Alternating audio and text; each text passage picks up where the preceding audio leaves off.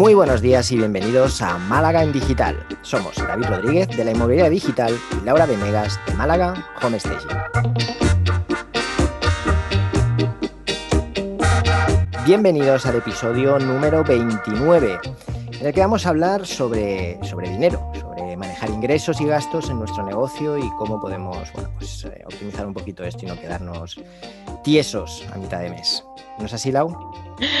Así es, David. Un poco la idea surge eh, hablando con Héctor la semana pasada, donde, o hace dos semanas, ya no me acuerdo, cuando nos decía eh, Héctor, hay que pensar que en tres años, pues no, no vamos a ganar, hay que tener un colchoncito una estrategia como para decir, bueno, vamos a sobrevivir estos tres primeros años y no ser uno más de las estadísticas que, que palma el emprendimiento antes de tiempo, ¿no? Así que me parecía así importante que habláramos de esto, ¿no? Que es importante, no es importante tener un presupuesto, cómo manejamos ingresos y gastos, qué tenemos que hacer antes de empezar y, y un poco también contar nosotros cómo empezamos. Ya muchas veces hemos hablado de que nos hemos tirado un poco las piletas sin muchas previsiones, pero quizás no sea la mejor manera de emprender, ¿no? ah, yo creo que no. pero bueno, al final también tienes que hacer con lo que tienes, ¿no? Yo entiendo que están las dos partes. Está la parte, la parte espiritual, por llamarlo de alguna forma, que es tu inquietud de montar eh, tu propio negocio, de llevar adelante una idea, un proyecto eh, que te ilusiona y, que bueno, y que, es lo que realmente quieres hacer. Y luego está pues la parte, la, vida real, ¿no? El, golpe que te da en la cara la, la realidad, que te dice, vale, ¿y cómo hacemos esto? Porque esto nos va a pedir un dinero, una inversión, ¿no?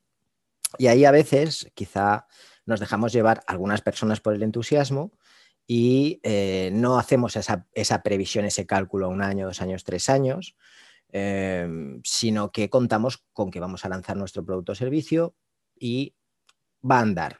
Va a tardar un poco más quizá, un poco menos, pero que no, nos va a funcionar, ¿no? Porque es, algo que es bueno, es algo que, que sabemos que funciona y que nos va, y que nos va a ir. ¿no? Y creo que ahí es donde está el error. Pensar que va a funcionar, que está muy bien. O sea, no vamos a empezar un negocio pensando que no va a funcionar. O sea, eso está bien, hay que pensar que va a funcionar. Pero que hagamos una previsión de tiempo, eh, sobre todo cuando es nuestra primera vez, sobre todo cuando es nuestro primer negocio. ¿Vale? Porque es posible que aunque el, el servicio, el producto sea bueno, tarde un tiempo en establecerse, en que los clientes empiecen a tener confianza en nosotros, en empezar a crear una marca y que entonces esos eh, ingresos empiecen a llegar. Eh, es verdad, es verdad, totalmente. Em, al final nos cuesta mucho ver el largo plazo y, eso que a mí siempre me encanta hacer planes a 5 años, 10 años. Es decir, ¿cómo hago un modelo de negocio? ¿no? Lo típico, tienes que crear tu modelo de negocio mal. vamos más, llamas a un amigo, te explica algo, dices, vamos, es que cómo puedo prever ingresos, cómo puedo prever gastos. Eh, bueno, yo en un momento dije, vamos a empezar eh, por lo fácil, ¿no?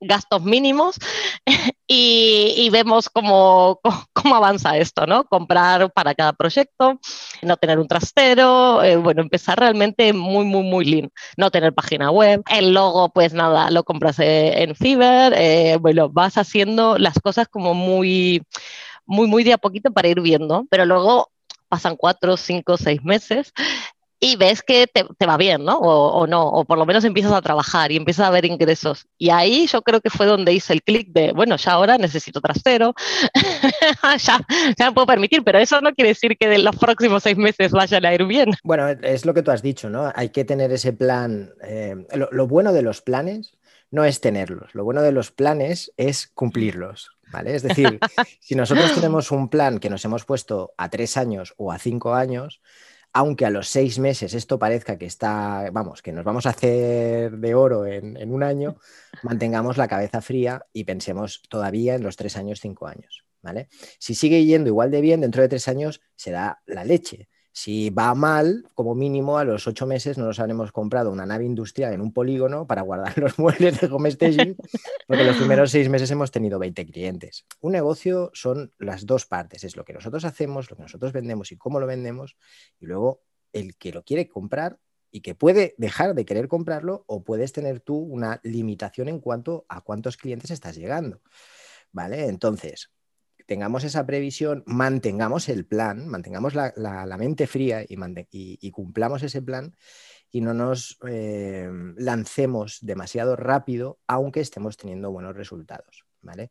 Yo estoy seguro que haciéndolo así a los tres años estarás mucho, mucho, mucho más contento creo que casi todos tendríamos que saber o asumir que por lo menos el primer año, pues no, no te vas a hacer rico, no vas a, te vas a estar dando a conocer, vas a estar trabajando en otras cosas que en hacer pasta. Entonces sí que hay que tener cierto colchón de dinero para decir, bueno, tengo que subsistir un año o año y medio o lo que cada uno vaya previendo, pero que uno tampoco se puede lanzar sin, ninguna previsión, ¿no? Porque hay que pagar facturas, hay que, bueno, tendrás una hipoteca, un alquiler, eh, comprar comida, etcétera. Pero en cuanto te empiece a ir bien, tampoco hay que olvidarse de asignarnos un sueldo, ¿no? Que llega el momento en el que, en el que ya tienes que empezar también a sacar algo, eh, ¿no? Hay como un fino equilibrio entre, bueno, estoy invirtiendo, invirtiendo, empiezo a ganar, reinvierto para crecer, que es interesante, eh, hay un momento donde me tengo también a asignar una ganancia, ¿no? No puedo estar in eternum no ganando de lo que hago. Yo me acuerdo que hice un artículo en el blog no hace mucho que hablaba de cómo sería la inmobiliaria digital después de la pandemia, ¿no? Eh, cuando empezó.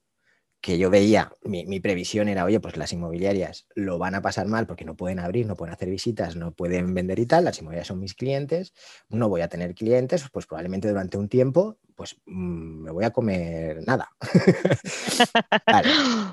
¿Qué hago? Pues digo, pues trabajo en Globo, me, cojo una bicicleta, que puedo organizarme el horario, que me, lo puedo hacer de forma autónoma, que me puede dar unos ingresos y me permite continuar eh, trabajando en mi negocio. No me voy a coger un trabajo de 9 a 7 porque eso va a impedir que yo pueda hacer mi, que pueda desarrollar mi negocio. Entonces, alternativas hay. Y lo otro que también creo que tenemos que tener en cuenta es que estamos en el mejor momento de la historia para montar un negocio, porque eh, incluso lo que decías tú, ¿no? Necesitamos eh, un logo a bajo coste, necesitamos un diseño de lo que sea a bajo coste. Tenemos cantidad de opciones, desde Fiverr, como has dicho, hasta un Canvas, infinidad de cosas, incluso gratuitas, que nos permiten salir del paso, ¿no? Queremos hacer una web, hasta no hace mucho, hacer una web era un pastizal. Hoy, si la quieres bien hecha, vas a tener que gastarte ese pastizal. Pero para tener una web y salir del paso y poder lanzarte al mundo, no hace falta tampoco una gran inversión. Incluso puedes hacerte una en WordPress viendo 40 eh, tutoriales en YouTube y, tirándole 100 horas, pero puedes acabar sacándote una web más o menos decente, ¿vale? Entonces, también aprovechemos eso, seamos conscientes de que tenemos muchas herramientas a nuestro alcance que nos permite salir y, probar lo que la idea que tenemos para empezar a caminar y después a medida que vayamos funcionando, pues ir implementando las otras cosas, pero no intentar salir ya con la web de 4.000 euros, con, la oficina aquí en Barcelona en la diagonal o, donde sea. Eh, a mí siempre me da miedo el, la, la sobreestimulación, ¿no? Yo soy muy del lean, de no, no quiero empleados, no quiero gastos fijos, vamos a mantener lo mínimo de la libertad, ¿no? necesito sentir esa libertad em, de que, bueno, de que no pasa nada, que si hay un traspiés, como tú dices, trabajar en Globo, pues nada, siempre puedo conseguir otro trabajo y me puedo dedicar a otra cosa. Pero luego lo que me da cuenta era también la cantidad de horas invertidas en esto que no sabía si, si las iba a recuperar o no, ¿no? Ahora ya que pasa un tiempo, ya más o menos tengo mi cálculo precio-hora, que sería como la base para cualquier emprendedor, saber realmente cuánto necesita eh, cobrar mínimo por hora, donde hay una línea roja, donde realmente digas, pues mira, a partir de aquí ya empiezo a perder. Y mm, bueno, posiblemente para alguien que hace marketing online y algo que realmente es horas de trabajo, sea un poquito más fácil, pero eh, los que tenemos además material que comprar o cosas que poner, pues hay que tener todo esto en la cabeza y, realmente hacer un presupuesto. La primera vez, el primer curso que hice que nos dieron todo esto, digo, ya, ¿y yo de dónde me invento cuántas horas voy a trabajar, ¿no? ¿Cuántas horas me lleva a hacer un montaje? Y, y cómo va la evolución. Y al final ahí también es saber plantearse, decir, bueno, vamos a empezar a anotar el presupuesto, el primero, tres, cuatro horas, no sé cuánto. El segundo, eh, bueno, montar, elegir las cosas. La verdad, las compras al principio te llevan más tiempo, luego ya uno empieza a tener material. Todo eso va afinando. Pero lo que me faltaba cuando hacía todos estos gastos era calcular cuánto más quería, ¿no? Que, necesitaba ganar al mes luego para vivir. Y eso fue una revelación bastante reciente, decir, ah, ya no es solo cubrir gastos, tengo que pensar en algo, en algo más. Y, y, ese momento donde dices, bueno, pues quizás ahora ya puedo empezar a soñar en, en, algún ingreso más, también es un momento de alegría. Son esos momentos que llega el hito del emprendedor y dice, bueno, pues todo este trabajo da sus frutos, ¿no? Entonces ahí sí, si cada vez antes de hacer un gran gasto pienso en, bueno, este dinero está bien invertido aquí o no. O sea, o ya estoy en la vuelta de, por ejemplo, la web, ¿no? Que es ahora estoy haciendo una web de verdad, no lo que tenía. Dar ese paso me costó muchísimo, ¿no? También lo pienso que es una web que, que será también de transición, aunque sea un poco mejor, pues no será la final, ¿no? Eh, uno así dice, ¿cómo hago para proyectar y decir, bueno, hasta aquí me quedo porque realmente la web que necesito hoy es esta y ya en tres años pues la, la haré crecer, la cambiaré o la tendré que hacer de nuevo, no lo sé. Pero es preguntarme, bueno, aquí, estoy aquí ahora, esto me viene bien aquí ahora, este gasto, este nivel de web, o sea, ya no me acompaña lo que tengo, ¿estoy bien? Sí.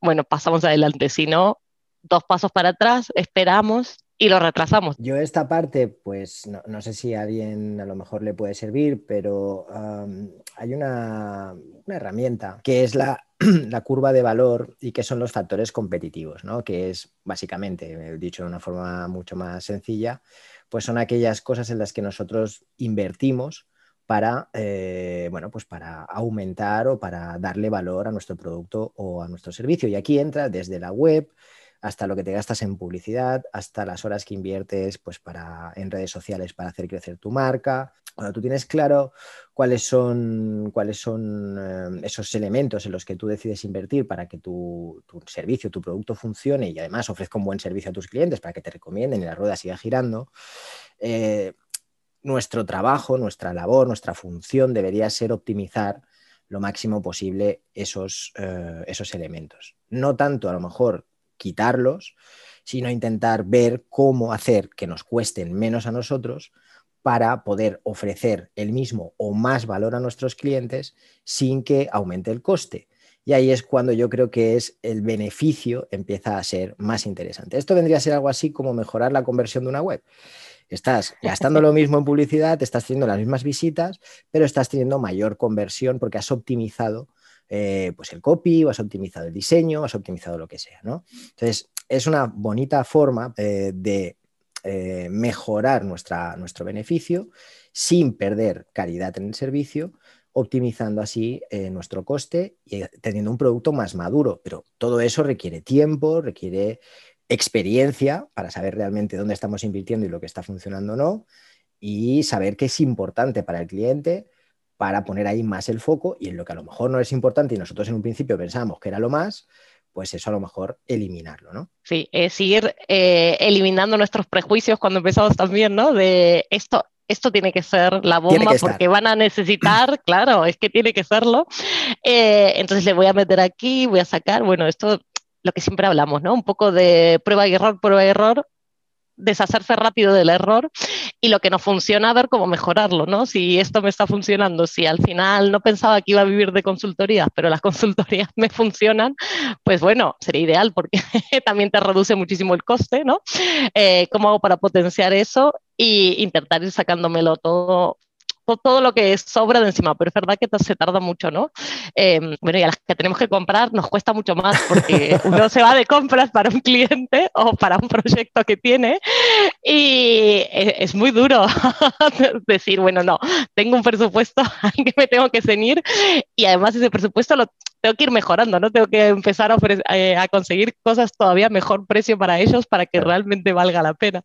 Lo importante es el cliente, es decir, si nosotros organizamos la empresa en base exclusivamente a nuestro punto de vista, probablemente vamos a añadir muchas cosas y vamos a cargar la bolsa con muchos gastos que quizás no son necesarios.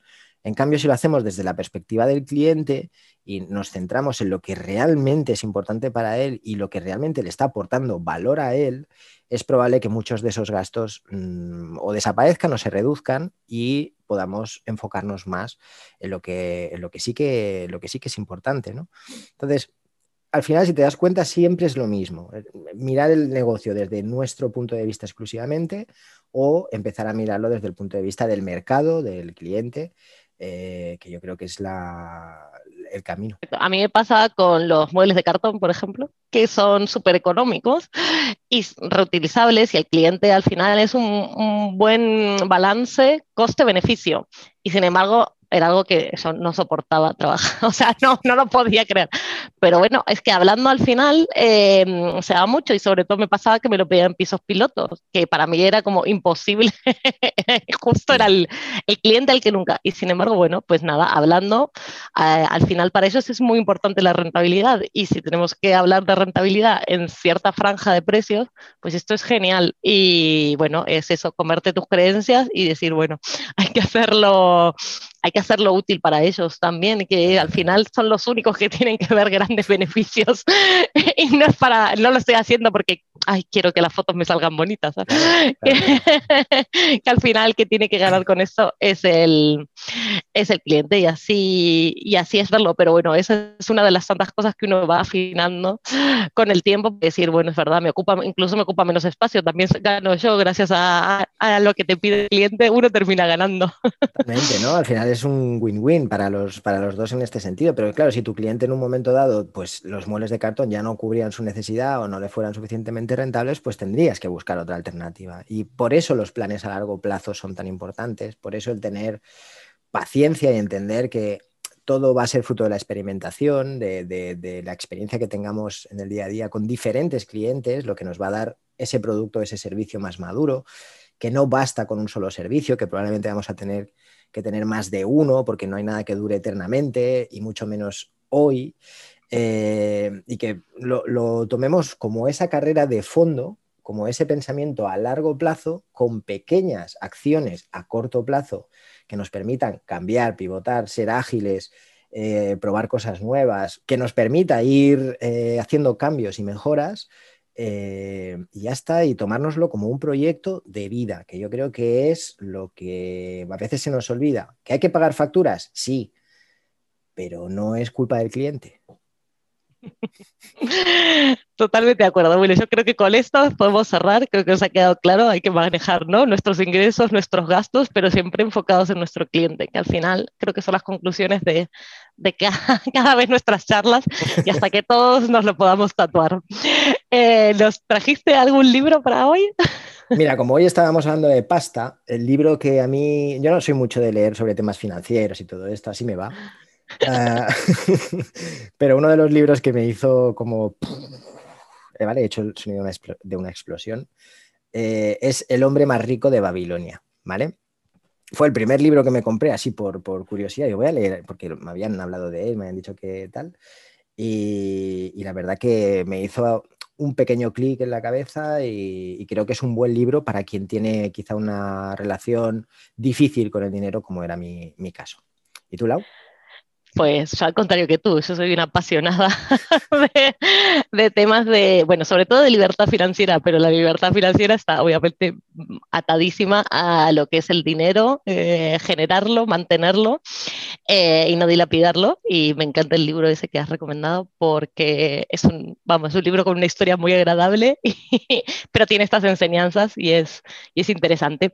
he traído uno que va como dos pasitos más, que mm, es ya para empresarios, ¿no? Una vez que ya tenemos en marcha, ya más o menos sabemos calcular nuestros gastos fijos, sabemos cuánto queremos cobrar por hora, eh, y se llama La ganancia es primera o Profit First.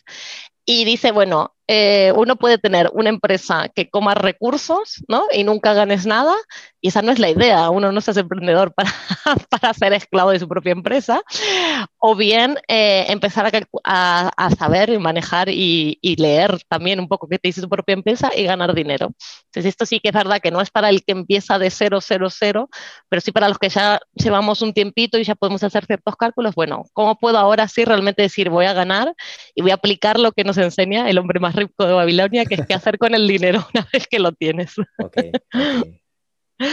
¿Y herramientas? que pues nos vas a contar?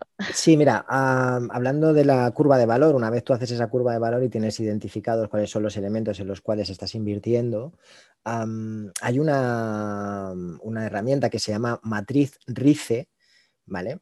Que yo cuando la descubrí me quedé, bueno, me quedé loco total. Porque creo que es eh, una de las mejores formas de ver de qué manera podemos optimizar y mejorar nuestro servicio, ¿vale? La matriz RICE es eh, reducir, incrementar, crear y eliminar. Y nos permite ver en un esquema, que por cierto tenéis en un artículo en, mi blog, pero bueno, si ponéis matriz RIZ en Google os va a salir seguramente mi artículo porque casi nadie escribe sobre esto.